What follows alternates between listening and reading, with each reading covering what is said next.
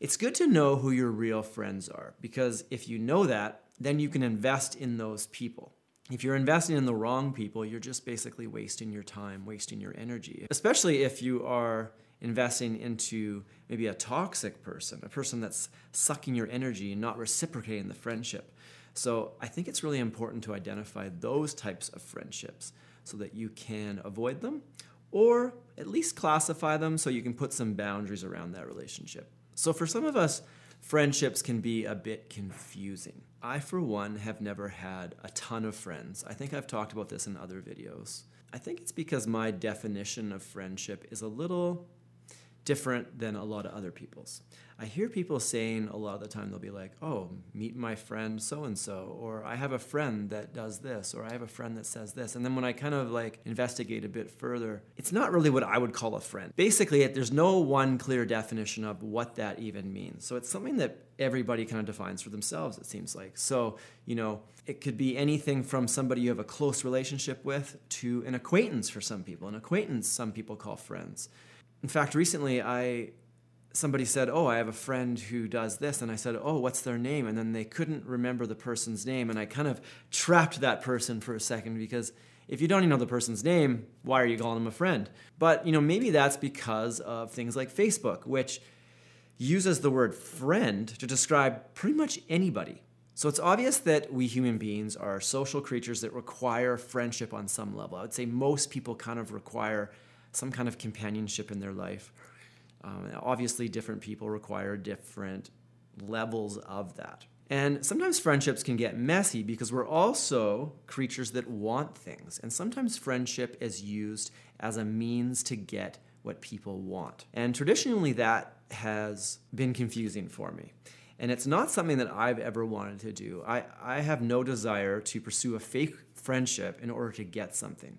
But I've had plenty of people do that to me.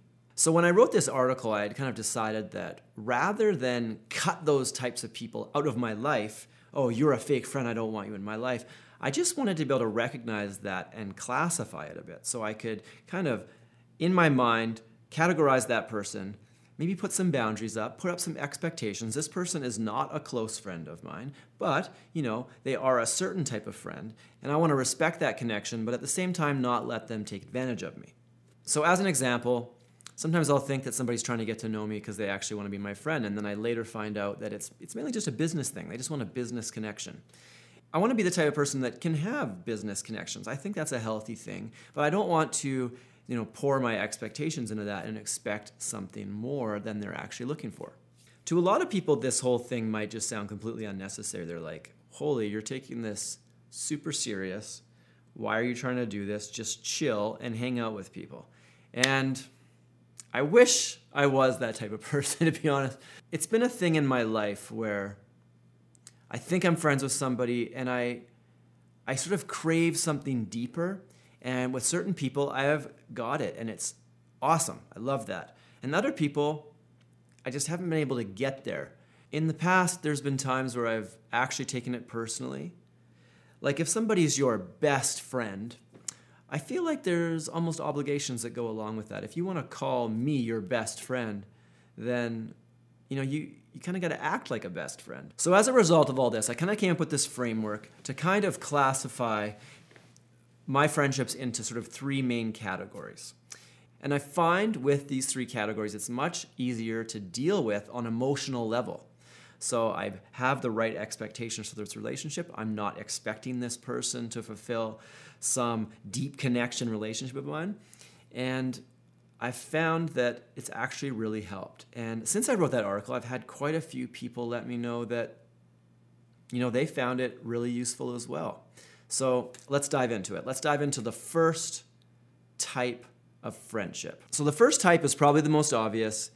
Um, it doesn't need really a lot of explanation, but these are deep connection friendships. These are actually your true friends you connect with a person on a, on a deep level. So, deep connection friendships often feel somewhat effortless. And there's an emotional connection underneath it all that kind of acts as the glue that kind of holds the relationship together.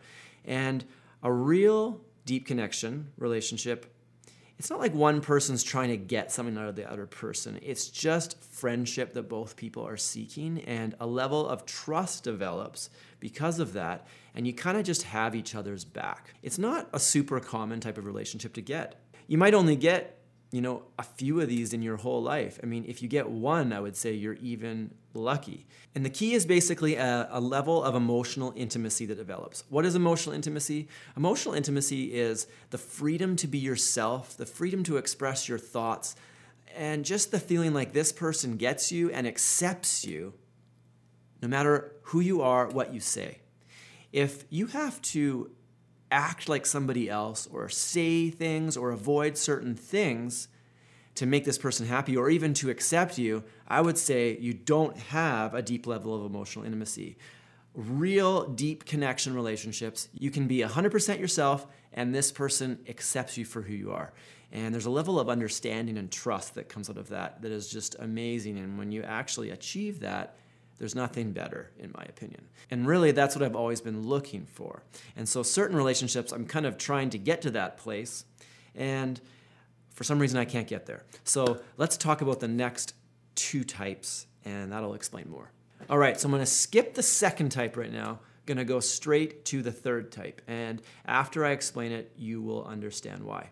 So, the third type of friendship is a gimme gimme friendship. So, a gimme gimme friendship is characterized by one person wanting something, and there that's why it's called gimme gimme. It's like gimme your stuff, and then you've got another person that is giving. So, you've got basically a giver and a taker in that relationship, and that's sort of the key aspect of this. So, the general goal of the taker in a gimme gimme relationship is to strike up this friendship in order to get something in return. So, what kind of things does a gimme gimme want? Basically, anything you have. You can basically ask yourself, what do you have to offer? And you might get people striking up friendships in order to get that thing. You know, it could be something as simple as status that they want. Um, maybe you have a nice car, a nice home. It could be a skill. It could just be that you're very supportive or it could be just that you have certain stuff that people like. You know, people like to hang out with other people that have cool stuff. And so, you know, generally, the more successful you get in life, the more friends you have. And so it's not a coincidence. People like those things. People like to hang out with successful people. People like status. The emotional side of things, maybe if you're just a really encouraging, empathetic people, you might end up with you know, people that really need a lot of reassurance. So these people are sort of friends with you in order to get that reassurance. So what's an example? Let's say you're a photographer and all of a sudden a person with a blog that needs a lot of photos, say like a family lifestyle brand type thing, all of a sudden they're wanting to be friends. They want to be friends with you because then they can get some free pictures. It's it, would, it wouldn't be something that people would really easily admit to, but it kind of can be a subconscious reason. I could really, you know, learn some things from this person. I would like to be friends with them. So I should now clarify that the point of recognizing a gimme gimme relationship isn't so that you can cut this person off.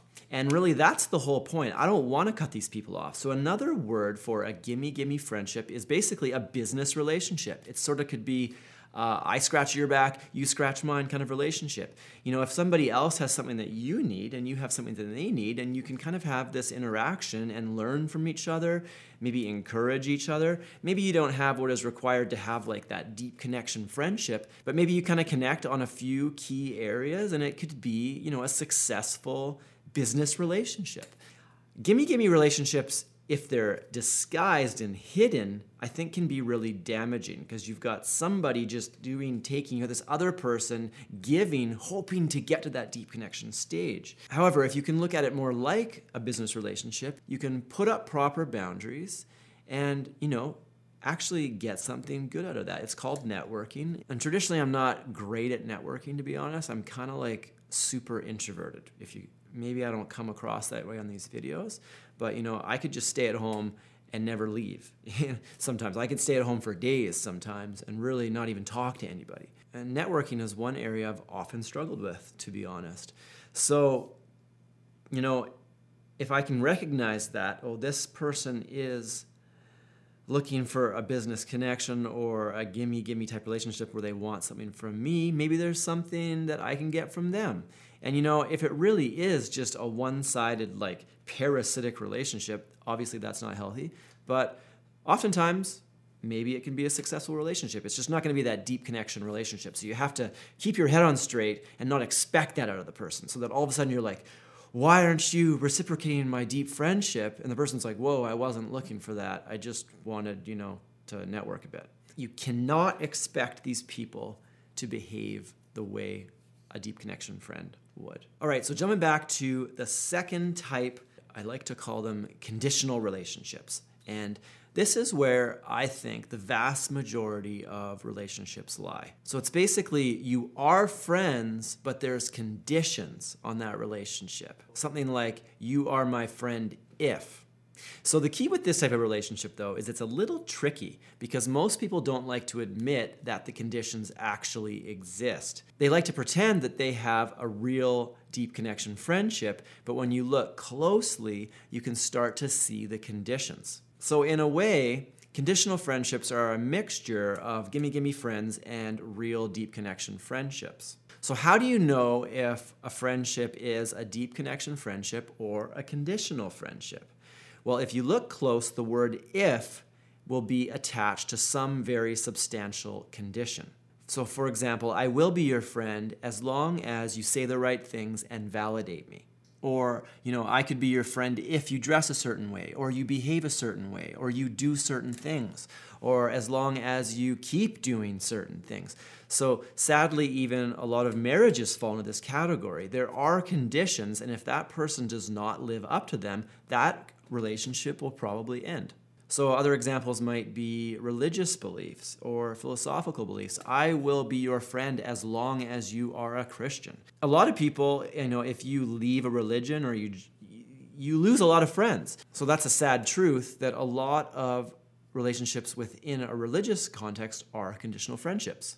You know, it could be something like success. You know, I will be your friend as long as you are successful. You know, somebody goes through a hard time, goes bankrupt, all of a sudden, oh, that, that friendship isn't so attractive anymore. A lot of people will leave. So other things might be, you know, activity-based friends. So say you are a squash player or like a tennis player or something. You obviously need friends to do that with. You can't just play by yourself. Well, I guess you could against a wall or something, but in order to play proper tennis, you need some friends.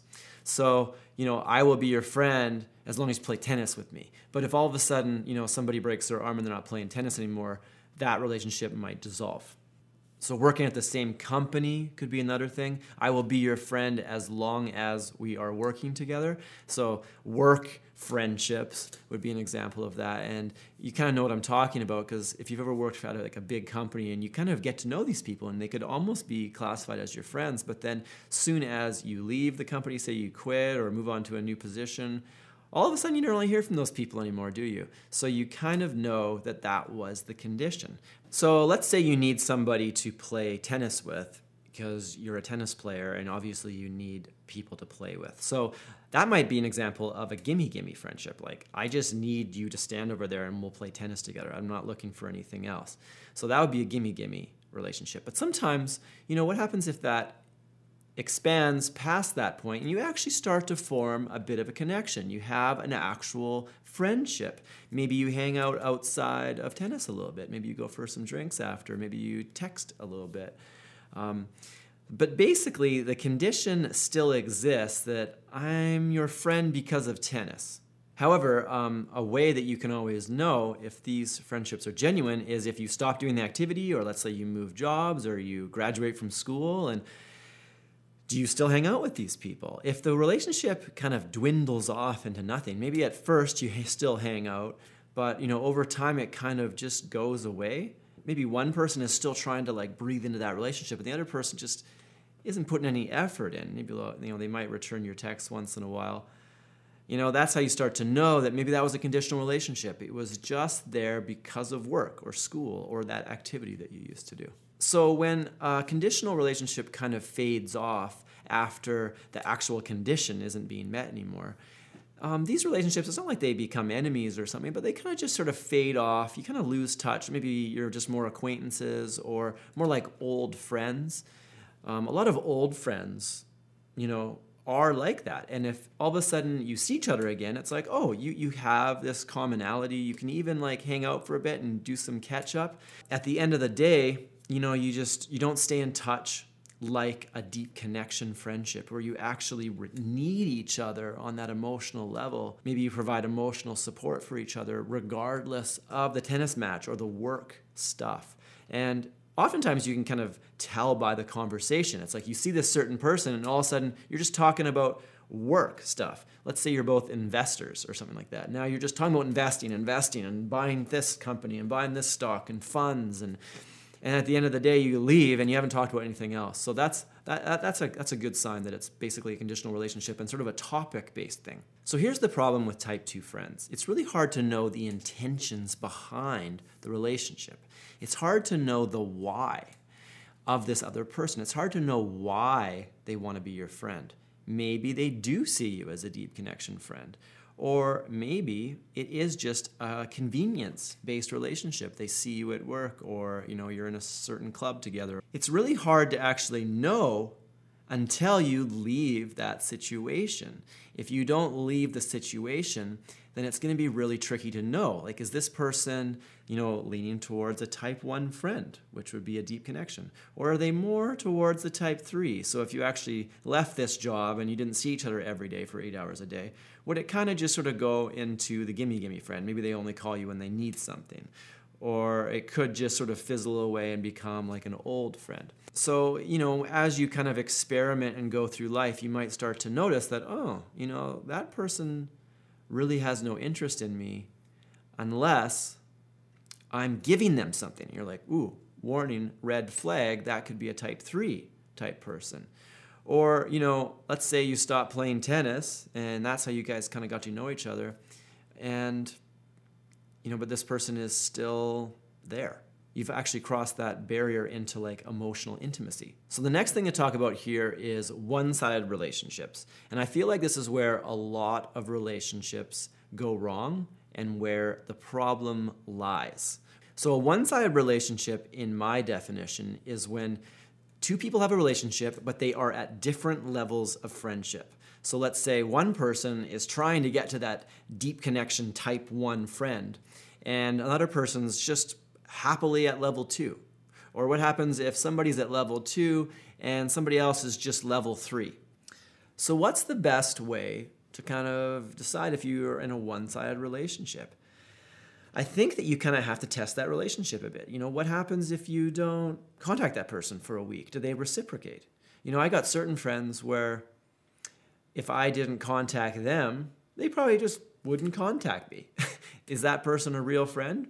Maybe not. Maybe it's just a, a, conditional friend or a gimme gimme friend. But there's other people that I'm friends with, my true close friends, where if I don't contact them for a few days, they're gonna contact me and be like, hey, what's up? I haven't heard from you. Like, is everything okay? And I know that those people are my friends because of that. I can't really get away from them very easily. And even if I'm upset, let's say I'm upset at one of these people, let's say we're having a fight, I know they're a real friend because we resolve it. Both people want to resolve the issue. And it's actually a really good way to know is somebody your friend? Can you have a really bad fight and then work it out and be fine? Some relationships, you have one fight and it's just over. One of the people just leave, they just abandon This is like, oh, I'm, I'm not into fighting. You are a jerk. I'm out of here. You know, that person was probably never your friend to begin with. But a real friend will stick it out and it's actually worth fixing. So, one of my closest friends in the past, we used to have good fights. It's almost like as we were learning to get to know each other, we were both such intense people, if that makes sense, that we would have these pretty aggressive disagreements and arguments.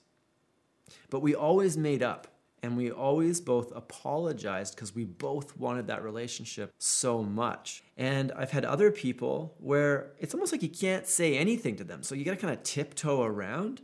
And if there's any fights whatsoever, all of a sudden they're just ghosting you. It's like they only want you if things are good or things are easy. And I would kind of argue that that is not a deep connection friendship if somebody only wants you when, you know, things are good. So what is the overarching point of this video? I would say the overall point is expectations and not having them dashed. You can see it everywhere. Friendships that are stuck on different levels, or even family relationships are like this. You've got maybe a parent that is looking for something out of their child and the child's not interested and then they're stuck on different levels and then expectations form and then when those expectations are kind of dashed people get angry and they're like entitled and they're like why aren't you meeting my expectations? How dare you not meet my expectations? And i think that really is the key takeaway here. You cannot put expectations on somebody else to your own emotional needs you know, unless you already are at that deep connection relationship. Here's you've got somebody calling you your best friend. I think at that point, you can have a few expectations, and maybe you do have the right to be a little upset if they're treating you poorly. If you're not quite at that deep connection level, I think you'd be really careful putting too many expectations on people. It's a very slow build. And this is why I think extremely narcissistic people often can be friends with somebody for a while, let's say a few months even. They might be able to last that relationship, but eventually they pile on the expectations and almost they're, they're waiting to be served. They're waiting for people to meet all their needs and do things for them. And then the relationship ends, and then they're upset and they freak out because this person wasn't doing what they want. How dare you not do what I want? And that's really what a narcissist is. It's somebody who really has a lot of needs and almost sees people as tools. They don't see other people as people. They basically are like, you are my tool to be used. That's sort of my best analogy for narcissists. So, what happens then if you want a deeper level of friendship than somebody is willing to give you at this time. I would say you kind of have two choices. But either way, you don't want to get angry and pile on expectations and basically scare this person away. So, the first way is basically just keep working at it. Be a good friend, be gracious, have patience with this person. So, these are the qualities that actually build friendships. And if you do that long enough, you know, maybe this person will come to trust you more and you can just slowly build that that friendship up. But, you know, if you get angry at that person for not doing that quickly enough or not trusting you, anger is the emotion of judgment. You can't really be angry without having some associated judgment. And people don't like to be judged. So the second choice is if you are investing in a person and they're just not reciprocating, they're not stepping up to the plate and you start to wonder if maybe this isn't going anywhere. So it might be tempting to just, you know, get upset with this person. I would say just chill, take a step back. You got to look at it the way it can be. Maybe this person would be a great type 2 friend. You call them up when you want to go mountain biking or maybe you need a tennis partner, you have a good chat, but you don't expect anything further. Or maybe this person's a good business connection to have. You know, once in a while, maybe you can do a trade of service, or maybe this person has some skills that you can use in the future. And I think there's no shame in just recognizing that this person's a good business connection and it's never really gonna go past that point. And now you as a person can kind of find some peace in that. You, you know, your expectations are managed and you're not, you know, expecting too much. So another thing I want to talk about just really quickly before I go is that a lot of people get kind of hung up on certain people must be their friend. It's like, oh, I've been friends with this person for 20 years or 10 years. I've been friends with this person all through high school. This person must be my best friend and I must treat them that way. The reality is, though, a lot of old friends, and it's just not really working, might just be type 2 friends that you're kind of clutching and holding on to too tight. Sometimes you got to kind of just let people go, let things breathe a bit. Maybe there's somebody that you think could be a friend, maybe if you fostered that a bit. It's okay to relax on some other relationship that just isn't working. You don't have to be friends just because you've been friends with this person for five years or 10 years doesn't mean you have to be friends with them in the future. You can let that person go. And there's always going to be new people to work on and use that energy and put that into some new relationship. And you never know what new relationships can form. So thanks for watching. I hope you got something out of it. You know, if you have anything to add, feel free to leave a comment. I always try to read the comments on my newest video first, and I try to keep up to date on those. It's sometimes hard to keep up with the old videos and comments on the old videos, but I always try to answer comments on my latest video. So leave a comment. I love to hear from you. I'll probably respond. And I hope you have a great day and good luck with your friendships. Peace.